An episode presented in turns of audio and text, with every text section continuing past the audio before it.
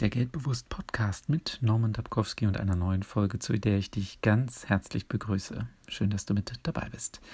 Und ich habe diese Folge folgendermaßen genannt: Wenn die Liebe über die Brieftasche geht. Liebe, ist das eine Frage des Geldes? Wie siehst du das?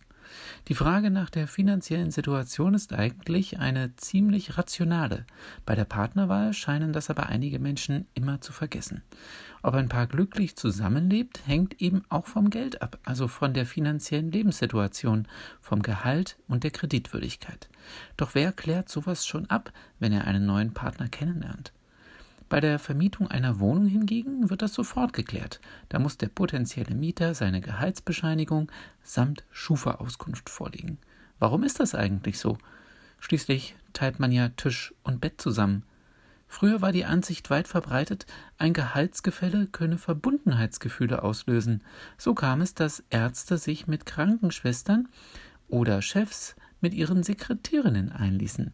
Heute weiß man, je ähnlicher sich die Gehälter zweier Menschen sind, desto länger hält ihre Partnerschaft. Der Grund dafür ist, dass jede finanzielle Abhängigkeit eine Beziehung auf Dauer belastet. Die Frage nach der finanziellen Situation ist vor allem wichtig, um Klarheit über mögliche Schulden des Partners zu gewinnen. Denn wenn dieser offene Darlehen oder einen beanspruchten Dispositionskredit mit in die Beziehung bringt, kann das schnell für miese Stimmung sorgen.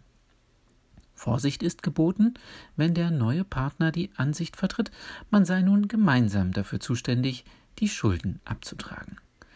Um Stress in Geldangelegenheiten zu vermeiden, sollten daher beide Partner großes Interesse haben, über die finanzielle Situation und den eigenen Umgang mit Geld zu sprechen.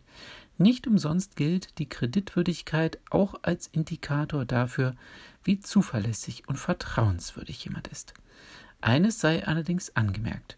Statistisch gesehen heiraten Paare mit ähnlich gutem Einkommen seltener, weil beide finanziell auf eigenen Beinen stehen. Ich wünsche dir eine gesprächsintensive Woche.